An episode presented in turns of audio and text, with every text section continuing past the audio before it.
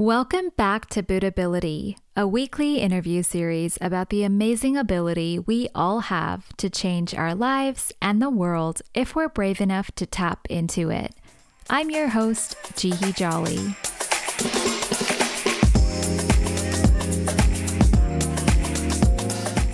Today, we're talking about what inner transformation or human revolution through a consistent practice of chanting Nam Myoho Renge Kyo looks like. Our guest is Judy of Oakland, California, a writer and lecturer who shares her incredible journey of many decades practicing Buddhism and how it helped her become a person who takes great care of herself and others. I'll let Judy share the rest. My name is Judy Juanita. I'm in Oakland, California, and I am full time a lecturer at the University of California at Berkeley, and I'm also a writer. Amazing. I'm excited to to talk a little bit about your career, but um, also your life and your Buddhist practice. So, um, thank you for taking the time to to share your story. Um, so, for Buddhability, we always like to start every episode with hearing a little bit of the story of how somebody encountered Buddhism and why they decided to start chanting. Um, so, if you could tell me briefly, you know, when you first encountered Buddhism, what was sort of going on in your life at the time, and why were you interested in starting to chant Nam Myoho Renge Kyo? Uh, when I was in my 20s, I was in a very um, bad uh, marriage, and uh, I was suffering very badly. I remember standing in a bedroom of my apartment and calling out to the universe and saying, "Why is this happening? There, there must be a better way," you know. So, um, in that general framework of going through um, um, the end of a marriage and going through a tumultuous divorce, then I encountered someone who told me about chanting, and um, and then I encountered I, I, chanted after she told me about it, and I uh, immediately quote received um, an incredible benefit of a trip to Egypt, to Paris in Egypt. And um, and when I and I chanted all through the whole process of of getting the uh, the passport, you know, making the arrangements, so forth, and had a wonderful trip with friends who were living in Cairo. So when I came home, I discarded chanting. I had been chanting about half an hour a day, half an hour to an hour a day before. I discarded it because I thought it was just a good luck charm and um, yeah, soon enough I needed it, you know, yeah, and uh, and I utilized it to go through the formal divorce process, and step after step, all kinds of benefits occurred, so that I was able to actually complete that process.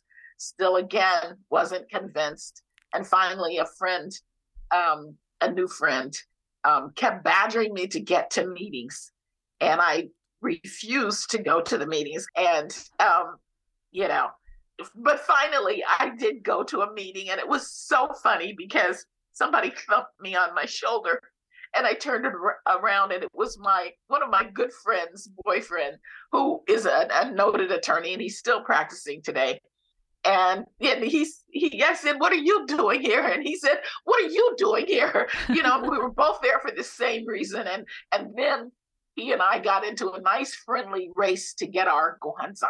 So that's how I started chanting, you know, um, with uh, kind of repeated knocks on the head with the hammer of life, you know? Yeah, yeah. Wow. Oh my goodness. Also, like, I feel like it's so real that, you know, to actually be convinced of the power of chanting as this, as this like internal transformation tool. It takes much more time than oh this is cool things are moving you know um, um externally. So i'm i'm curious like when did you start to feel like there's more to this or i really i want to commit to this you know as a consistent daily practice? Well i during this whole period i had been um I made a huge decision to quit my job as a reporter at a daily newspaper. And that left me um, without any money. Mm-hmm. So as I began chanting for money, for rent money, phone money, I began to understand that there was something wrong with my choices in life. And that, especially when, uh, oh, this is what it was. I, I went to a meeting and to uh, in the Buddhist community, and at the end of the meeting, one of the friend, one of my friends there said um, to chant for my ex-husband, and I hmm. said, I can't. I hate him. And she said, Oh, that's all right. Chant to be able to chant for him, for his happiness. You know, yeah. she said she had said chant for his happiness. And I said, Oh, okay, I can do that. And in chanting for to be able to chant for his happiness, I had a dream. And the dream was that he it was a death dream, and it was a dream that he was going to die. And um, at that point, I I felt very bad. I mean, this was a man that I had loved very much, and um, and we have a beautiful child together. So I began chanting in earnest for him. Well, within um, a few months, we were living in New Jersey at that time. We're both natives of California. He moved back to California. And the instant I heard that he had returned to California, I I realized instantly at that moment, I can't blame anything in my life on him anymore. It's all on me. Hmm. And from that moment, I took total responsibility for my life. So that meant that I I changed my internal um, headset mindset at that point. I so I began chanting differently because everything was not about I was hurt, I was this, I was this. It was like, ah, now what are we going to do today? And what are we going to do this week? And what is our goal now? So everything changed at that point. Is that does that kind of answer it how something internally changed? Yeah. Yeah, yeah, absolutely. Actually, I, I feel like you're already alluding to um, the kind of theme I wanted to unpack today. So this is great. Um, and I, I, have so many more questions um, because, you know, I, when we spoke prior to this interview and I was thinking about this episode, um, because you've had so many, uh, I think you had said like you've climbed so many mountains in your life using your Buddhist practice. It's such an amazing opportunity to um, kind of through those experiences for us to learn like, how it works like what is this kind of internal transformation that we can go through when we're consistent about buddhist practice over a long period of time and i feel like you've already already begun to to touch on it by sharing this idea of like taking full responsibility because we hear about it all the time in Buddhist meetings, Buddhist community.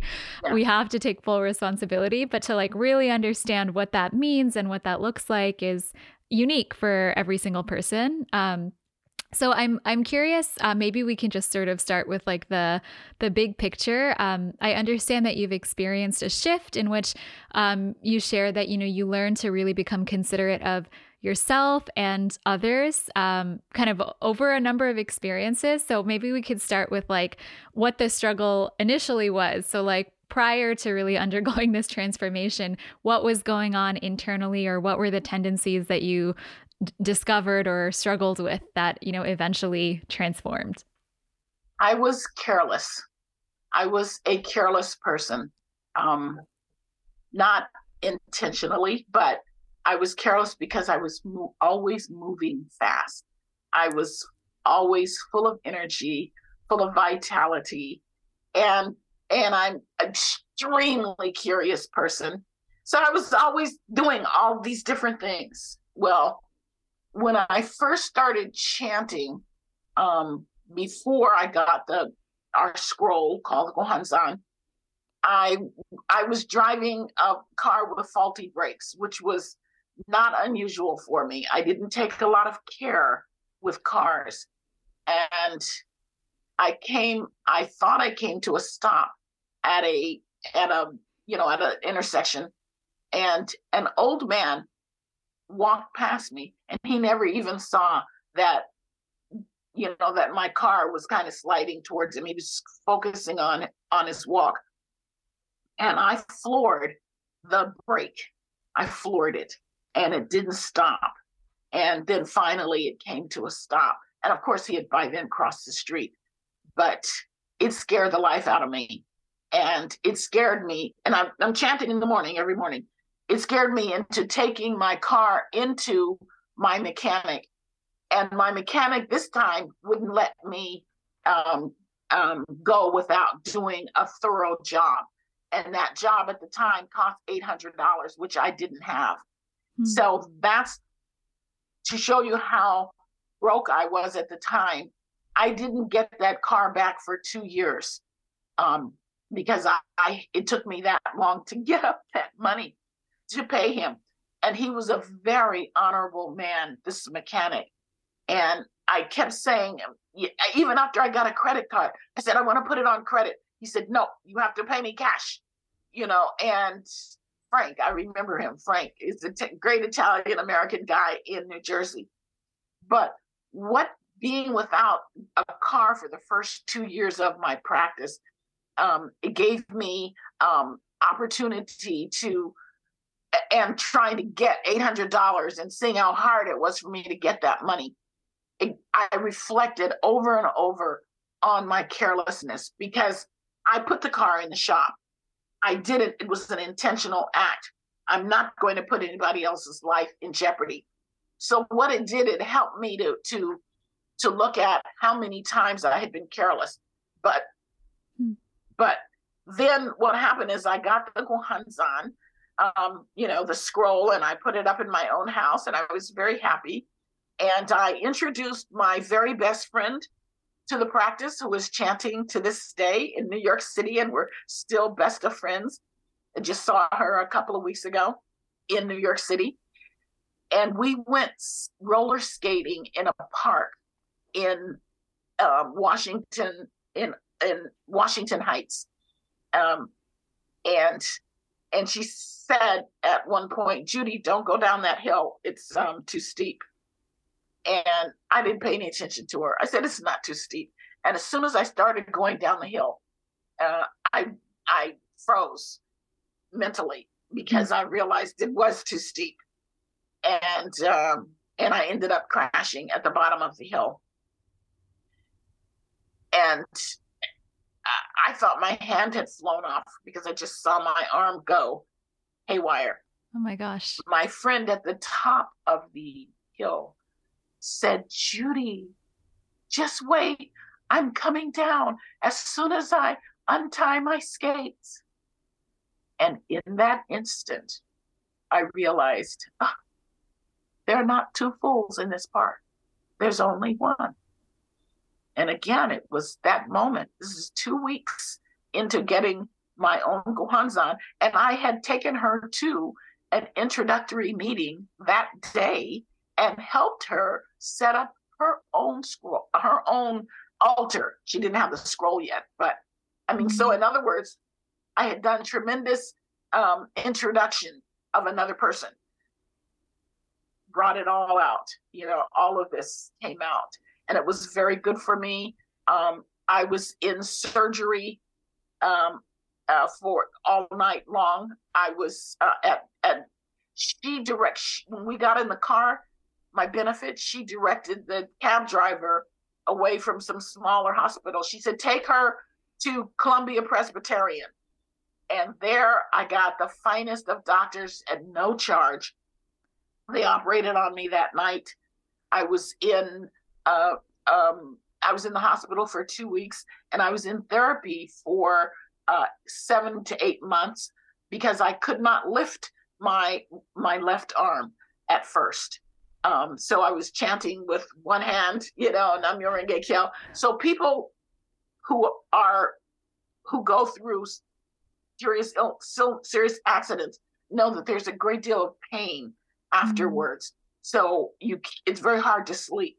So because I really couldn't sleep well, I would just wake up at 2 a.m. at night and get in front of my scroll, the Gohonzon, and chant for two, three, four hours until it was time to wake my son up and get him ready for school. So, wow. so I started off my practice chanting hours and hours of Nam Myoho Renge Kyo. And it was a wonderful, wonderful thing.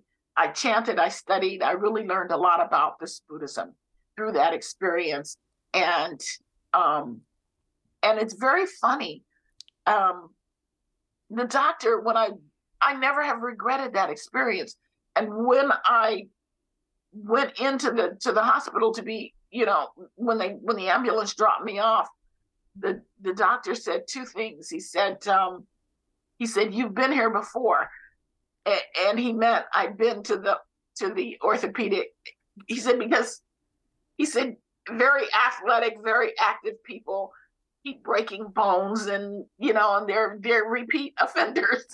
Um I, i'm curious you know like uh, what you're touching on or this like um awareness of of not being careful or, or living in this kind of careless way. Um is that something that you knew already? Like you you uh, had already observed that in yourself and maybe attributed like various sufferings to that or is this hindsight that you realized in? Because it's like really hard to see yourself and I, buddhism does help you see yourself clearly for sure but I'm, I'm just thinking like from the perspective of someone who's new to the practice um, was that like it seems like it, it must have been hard to take that kind of responsibility or to like come to that kind of awareness and i'm just curious if there was like an aha moment where you're like this is this is something i have to change. This is not working you know yeah, I, I, I was just reckless and and I I thought I was lucky. Um, you know, I knew, you know, I mean, I have traveled in a car as a teenager going 100 miles an hour.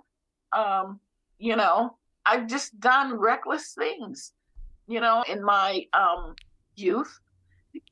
You know, uh, I got had run-ins with the law. I was I was very active. I was an activist in the Black Power movement. Was was a Black Panther. No, I I knew all these things. First of all, I thought because I thought I was so smart, um, I didn't pay attention to the law of averages. You know, I didn't. Mm. I thought the odds were always in my favor. Okay, mm. because they had been you know, until I reached that rough patch in my life where the marriage didn't work out. Um, the job, I left a job, you know, all of a sudden I was high and dry in life. So mm. up to that point, I just thought of it as a feature of my personality. And and I was the life of the party. I was mm. the person who told the biggest, the funniest jokes, you know, so it was it made me interesting. And because I fought against being, quote, a nerd, in, in, in our day, we didn't call it a nerd. Um, you call they, they called you four eyes if you wore glasses, you know, and four eyes meant, you know, you were a nerd, you know. And even at a family dinner one time over the past couple of decades, my brother said, Judy was our Urkel. I don't know if you remember Urkel from TV, you know, you know. And I said, well, at least I turned into Steve, you know, meaning I did get some suave, you know, some swag to myself. But yeah, I was fighting against being that smart person, being that mm-hmm. overly smart person when as a teenager being smart is not envied, you know. Mm-hmm. So so yeah, it took it took a while for me to grow up. This was growing up. This is about growing up and being responsible. Mm. Yeah, yeah, I completely understand. Um, yeah, and and you know, a lot of times, um, people who are like new to the practice, a common question that we get is, but like, how does chanting Nam Myoho Renge Kyo actually work? And of course, you know, once you practice for a while, and you know, you hear it in in the like Buddhist meetings and in intro meetings all the time, it unlocks your own wisdom, your own courage, your own compassion that you're already endowed with, and then you take action using those resources. Um, so it sounds like you you were able to unlock a lot of wisdom after you I, started chanting. Yes, I was operating without wisdom before then. I was operating purely on um, intelligence and um, intuition and sheer gut energy. Mm. Not enough. Yeah, I hear you. I think we all have our version of that, whatever it might be. um, you know, life sort of has to wake you up, and then you have to you have to be able to tap right. into the right. best parts of yourself. Um, so so I'm curious just I'm just thinking of like this time period then after you have this accident and you're like chanting so much and yet you know the it sounds like the conditions um, around you starting there was a lot of things to transform um, financial i'm sure career so many things. Um, so like did it, you experience any shifts like after this period of like recovering from the accident and chanting like you know what sort of shifted for you internally or did anything kind of open up from that experience? Because I, I imagine things must have started to change. Yes I had um, been uh, very prone to smacking my son, who was then nine years old. Just didn't I tell you not to do that? You know, and that's all part of that impulsive, not thinking nature. And also, um, I I got into therapy, but my therapist said, having witnessed um, um, physical um, um, punishment as a child, even though I wasn't the one who got the whoopings because I was the smarty, I was the good girl. Um, uh, but I witnessed it. And so, under pressure, this tumultuous period post divorce, then I resorted to that. Well, that little boy, whom I adored, whom I loved and adored to this day, that little boy looked up at me after I'd been chanting for several months, and he said, I'm tired of you slapping me around. And that was another one of those moments. Hmm. It was a moment when the it was the universe just just just a huge light bulb, not a little light bulb, a huge light bulb. Just went click. Hmm. Something's wrong with you, Judy. Change this. And there were a couple of other things going on, but I was in therapy uh, within a few days after that. Um, and I found a clinic around, I'm very resourceful. I found a clinic um, um, actually two blocks away from me that was $5 a week. And I stayed in therapy. I'm chanting. I'm chanting. Um, stayed in therapy for two and a half years. And mm-hmm. we tackled issues in my life one by one and the thing that that taught me um, uh, about buddhism about this buddhism is um, it's so resourceful. Um, it allows you to to handle your res- resources whichever way you need to. It's, you don't have to deny western medicine or what have you. So um so working with and her name was anne. I remember her very well. And working with anne for two and a half years whoa helped me unpack so much.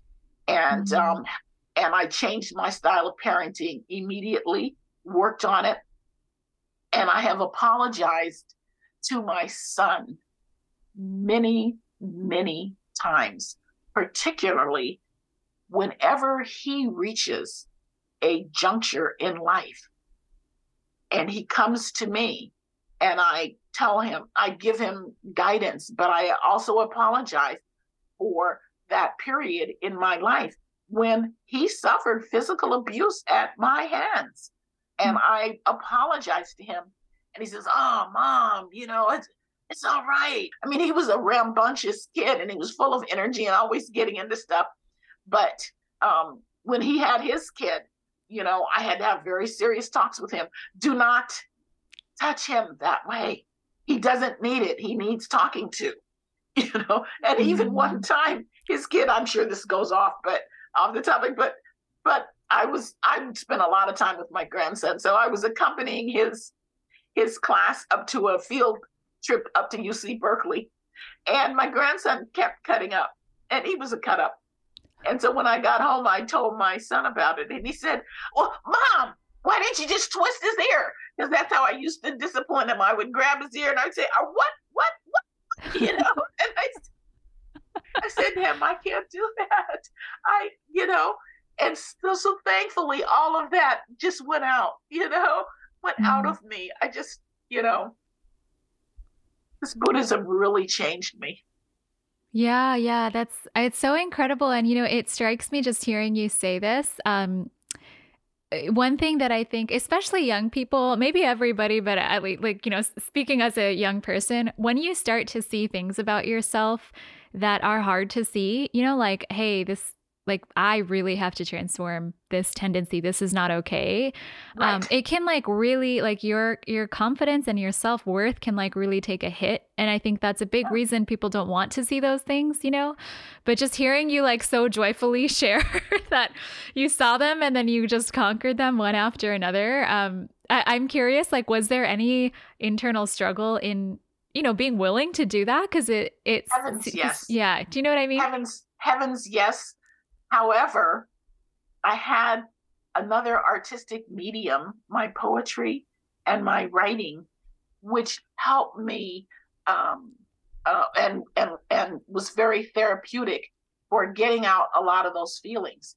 So mm-hmm. I have um, um, a, a well-known poem called "Mama Love You, Yepper Do," and it's about a mother, myself, who loves this child, but hits this child, hits this child over and over again. And um, and it's very touching when I read it. Um, and it touches a lot of people, you know. So I was able, yes, I was able to get in front of my Gohonzon. I was able to to kind of have a distance from from how I had reaction like, oh my gosh, you know, I've been a terrible person. Oh my gosh, I put people's lives in jeopardy. Oh my gosh, I did this, I did that. I made bad decisions.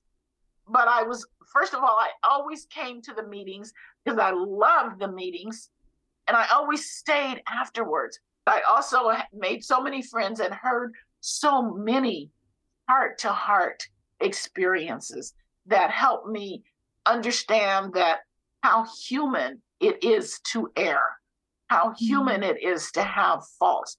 And then I had um, incredible friends um, who could call me, uh, you know, call me on stuff. When I say call me, I mean they could read me out and say, "Hey, you know, no, this this is not right, Judy."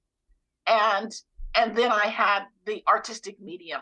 So I was working it out in many many ways. Mm. Every day, every day every day. And one of the principles of Buddhism that I love absolutely is um, live each day as if it's your last day. Live mm-hmm. each day as if it's a lifetime.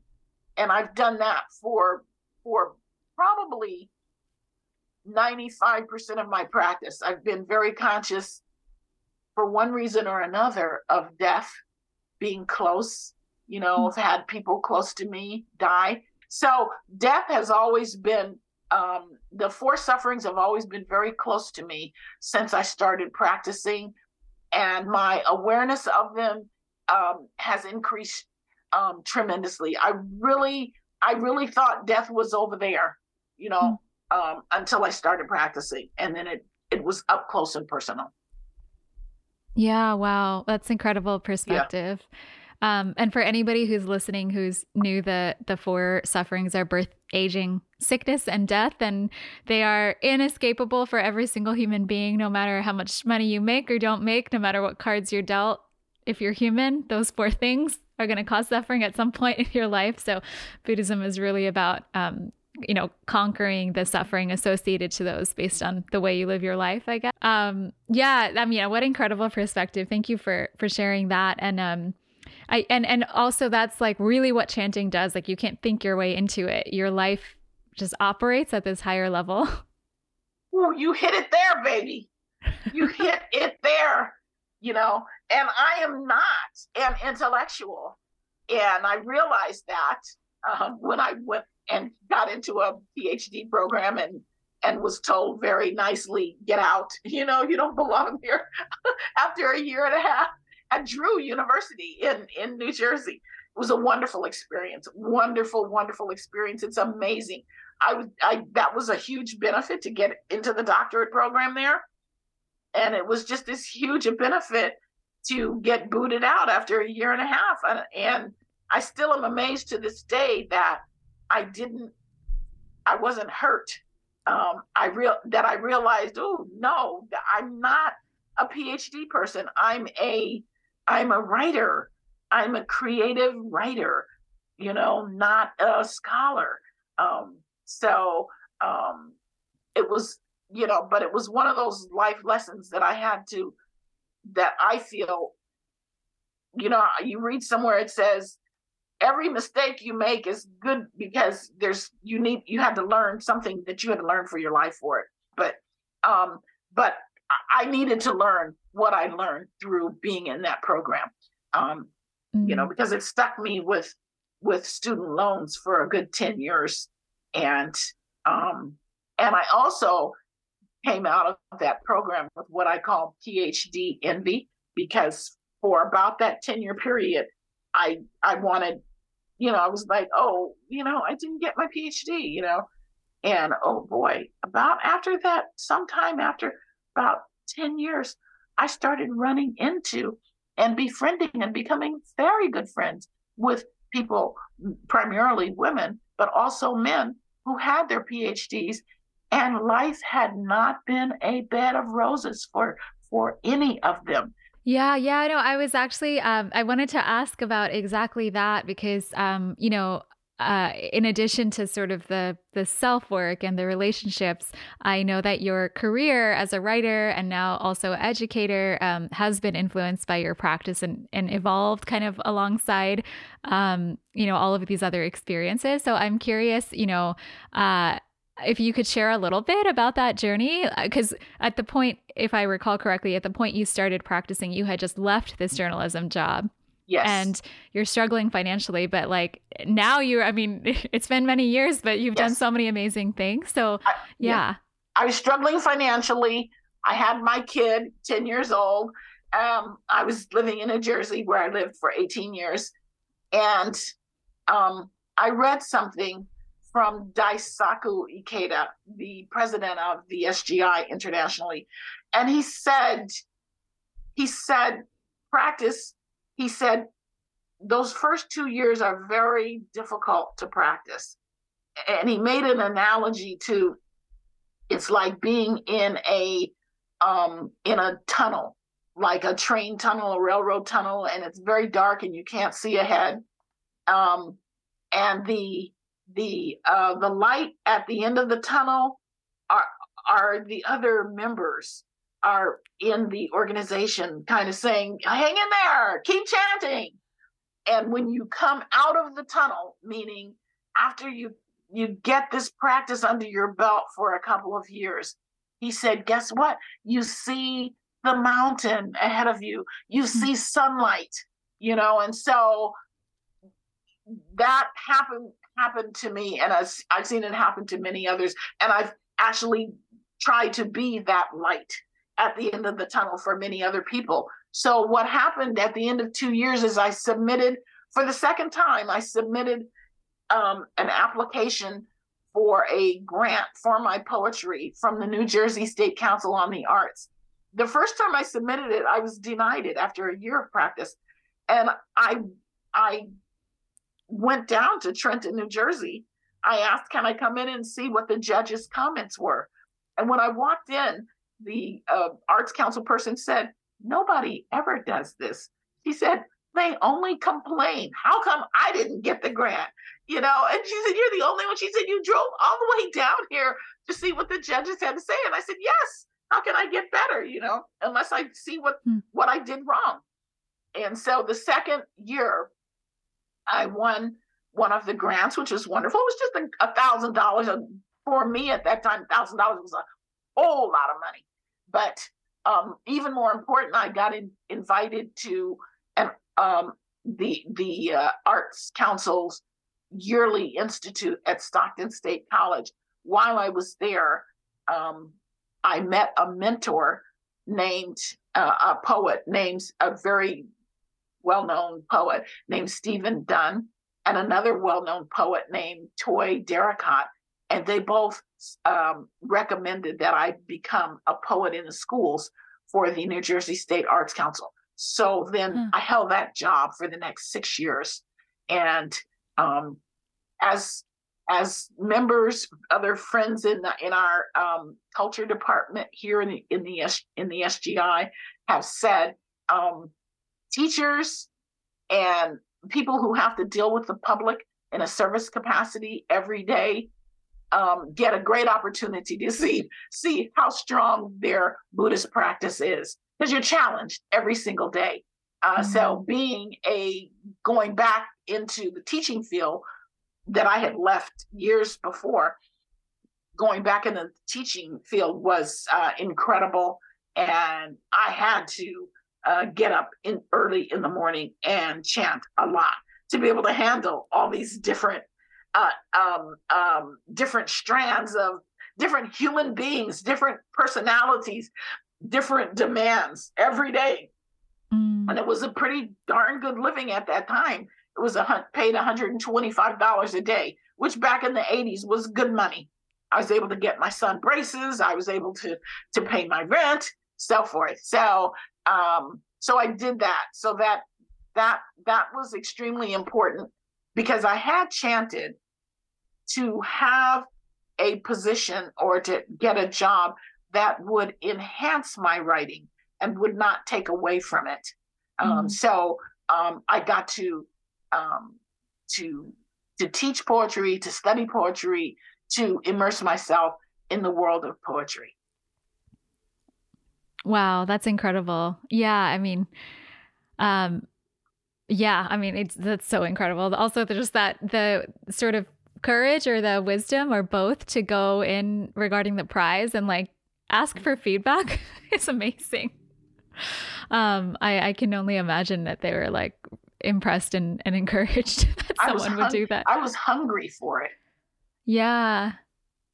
Yeah, I mean, so important, like for anyone in a creative field to have that kind of humility and dedication.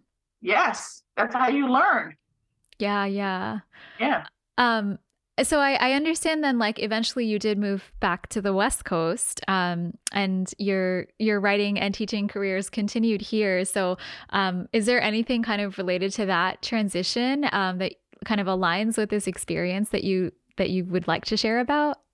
Yes there there was tumult in my family of origin a lovely family um, however my dad was a compulsive gambler and as a child, I remember thinking often, I want to move as far away from here as I possibly can hmm. when I become an adult. And so that's what I did by moving from Oakland to New Jersey. That was as far as I could get. so I lived in New Jersey for 18 years. Um, and I chanted and I changed a lot of family um, um, my my realizations about family, first of all, I just knew I loved them dearly. And I never was estranged from my family. I just was living in a different place. Uh, so um, my dad became very ill, um, and it was his terminal illness at that point. And I went to a Buddhist lecture in New, in New York City, and at one point in the lecture, he said, he said, he said, your family is your immutable karma, meaning lifetime after lifetime, you're going to be born um, with them in one one combination or another, you know. And definitely, I knew that the the um, the writings of Nichiren Daishonin say we've lived you know the lives we've the bones from the lives we've lived would fill mountains. And again the mountain is my my my image my uh, icon. Uh, you know in other words we've all been here so many times. So and will be you know and i believe that i believe that. And i was an astrologer before I was um, uh, um, a Buddhist, and I so I believed in this idea of we come in with a set of baggage. And basically, he said, "So, so stop trying to, to get away from your family. Stop thinking you're you're done with them. You know." so uh, I went home, I pondered that, and I called my mother within the next day or two because I do take action quickly. And and I said, Mom, I I, I knew she needed help, and I said, Mom, I I want to come home and and help you out. And she said, Oh my gosh, I you know I was praying for this. My mom's devout Christian. Was praying for this, and she sent me the airfare, and I went back to California basically with eight dollars in my pocket. Um, and I was just going for six weeks. I was just going for six weeks, but I brought my scroll with me, and um, and I went to a women's meeting, um, maybe within a day or two that after I came back, and a friend at the meeting suggested that I unroll my scroll and chant to it in my parents' house because it was rolled up. And I did. And it was an incredible, again, one of those instantaneous feelings when I unrolled my scroll, my Gohonzon, and chanted to it. I said to myself, I can live here. I don't hate it. I can live in Oakland. And that was the start of my journey in Oakland. I was back after 18 years. Wow. Oh my goodness. And you've been here since then. Ever since. Yes. Incredible. Yeah, I just I thought what a what a beautiful sort of scene to describe because I feel like you're you're capturing something that's so hard to describe unless you've experienced it with chanting where you're just like I am capable. Like I don't need the environment to to make things easy for me. Yes, yes, yes. Because I told my mother at one point, I said, I'm not starting over, mom. I'm continuing my journey, you know, because she kind of had all these things that she thought maybe I could do. And I said, ah, no. I said, Mom, I know where I'm going. You know, in other words, I was already on my path. Yeah. Yeah, yeah, absolutely. Um, I so I have one question. Okay. Uh, this has been amazing so far. I'm like so encouraged just by your your attitude about all of this. Um, but I I am curious, you know, again because um, so many people who listen to this show are pretty new to Buddhism, and of course, as we mentioned earlier on the episode, like Buddhability, which is just another word for Buddhahood, um, is about tapping into your own wisdom and courage and compassion and enlightenment, if you will.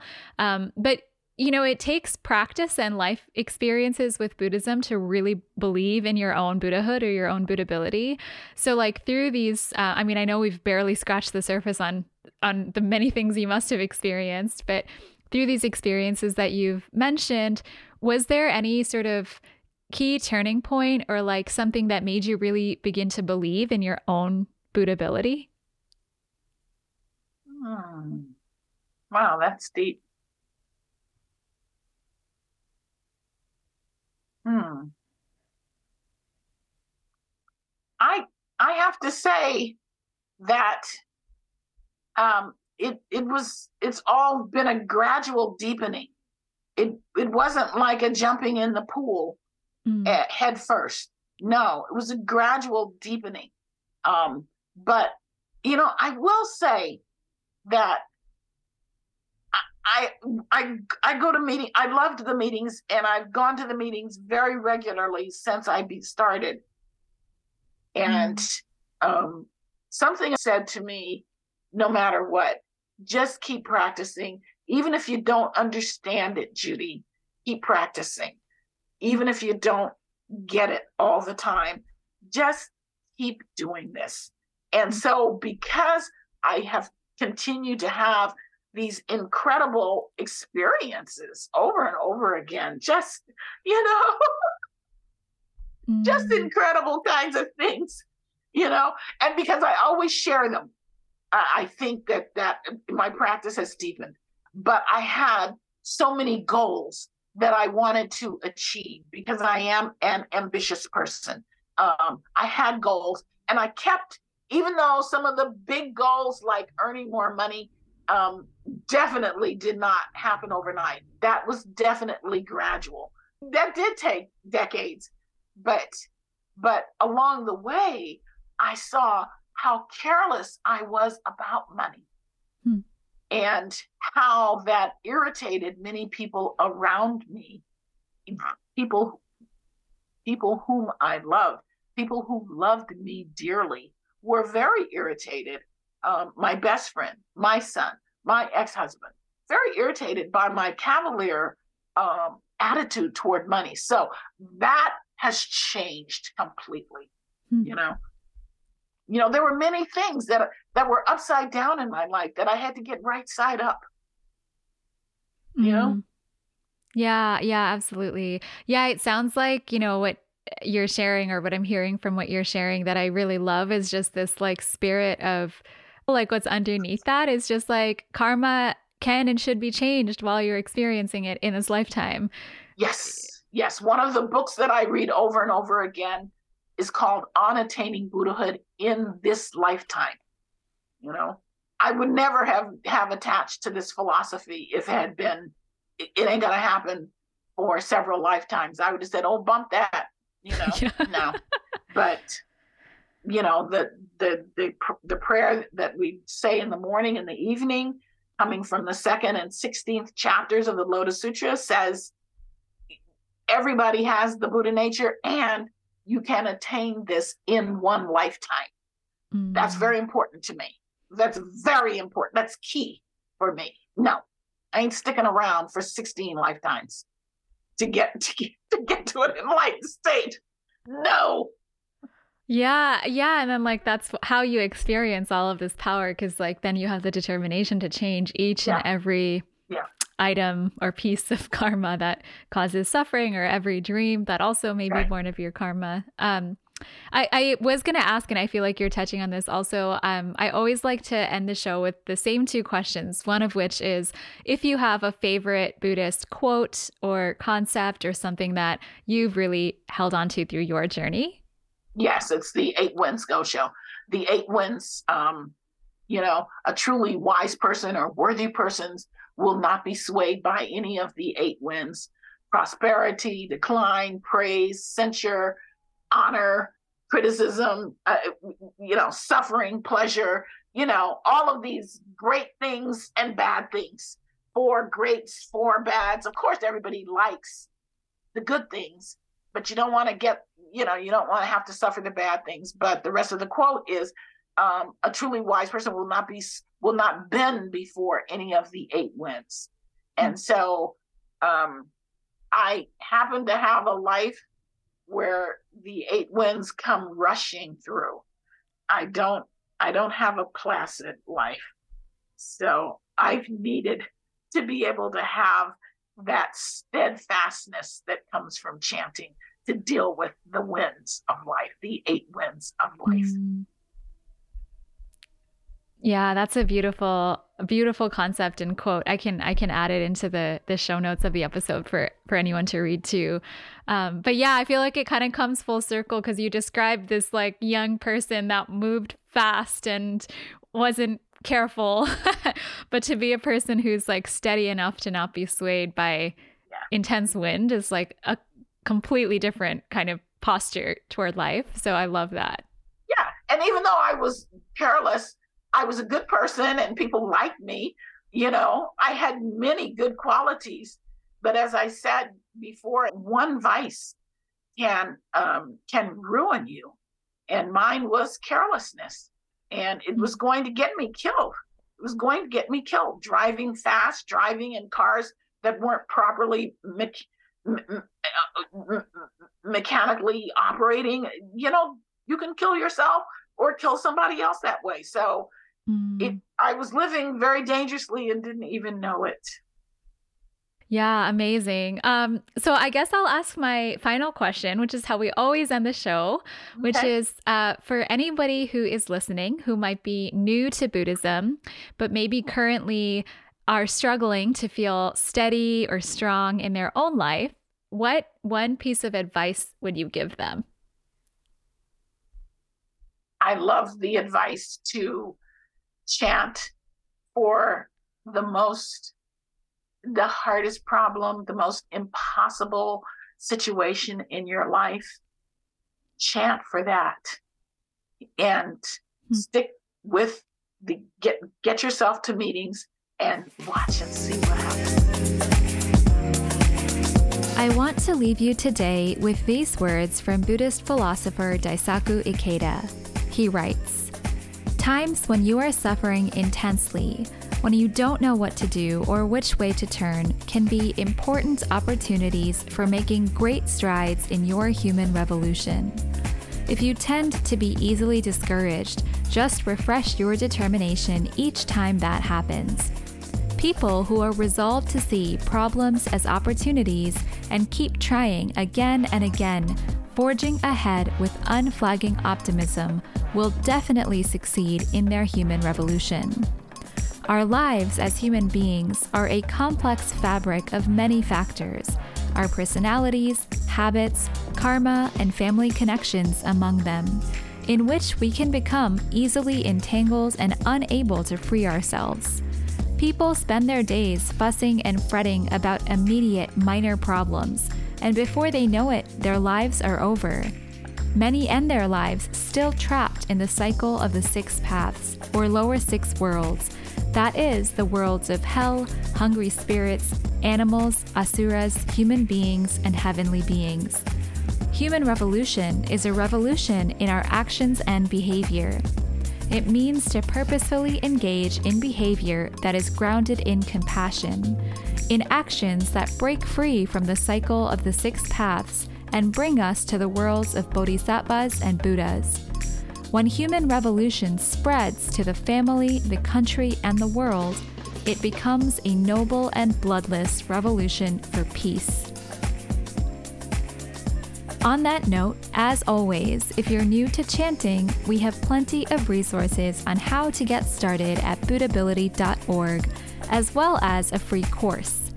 And if you'd like to get connected to your local Buddhist community, you can always email us at connect at sgi usa.org. That's all for today, and we'll see you next week.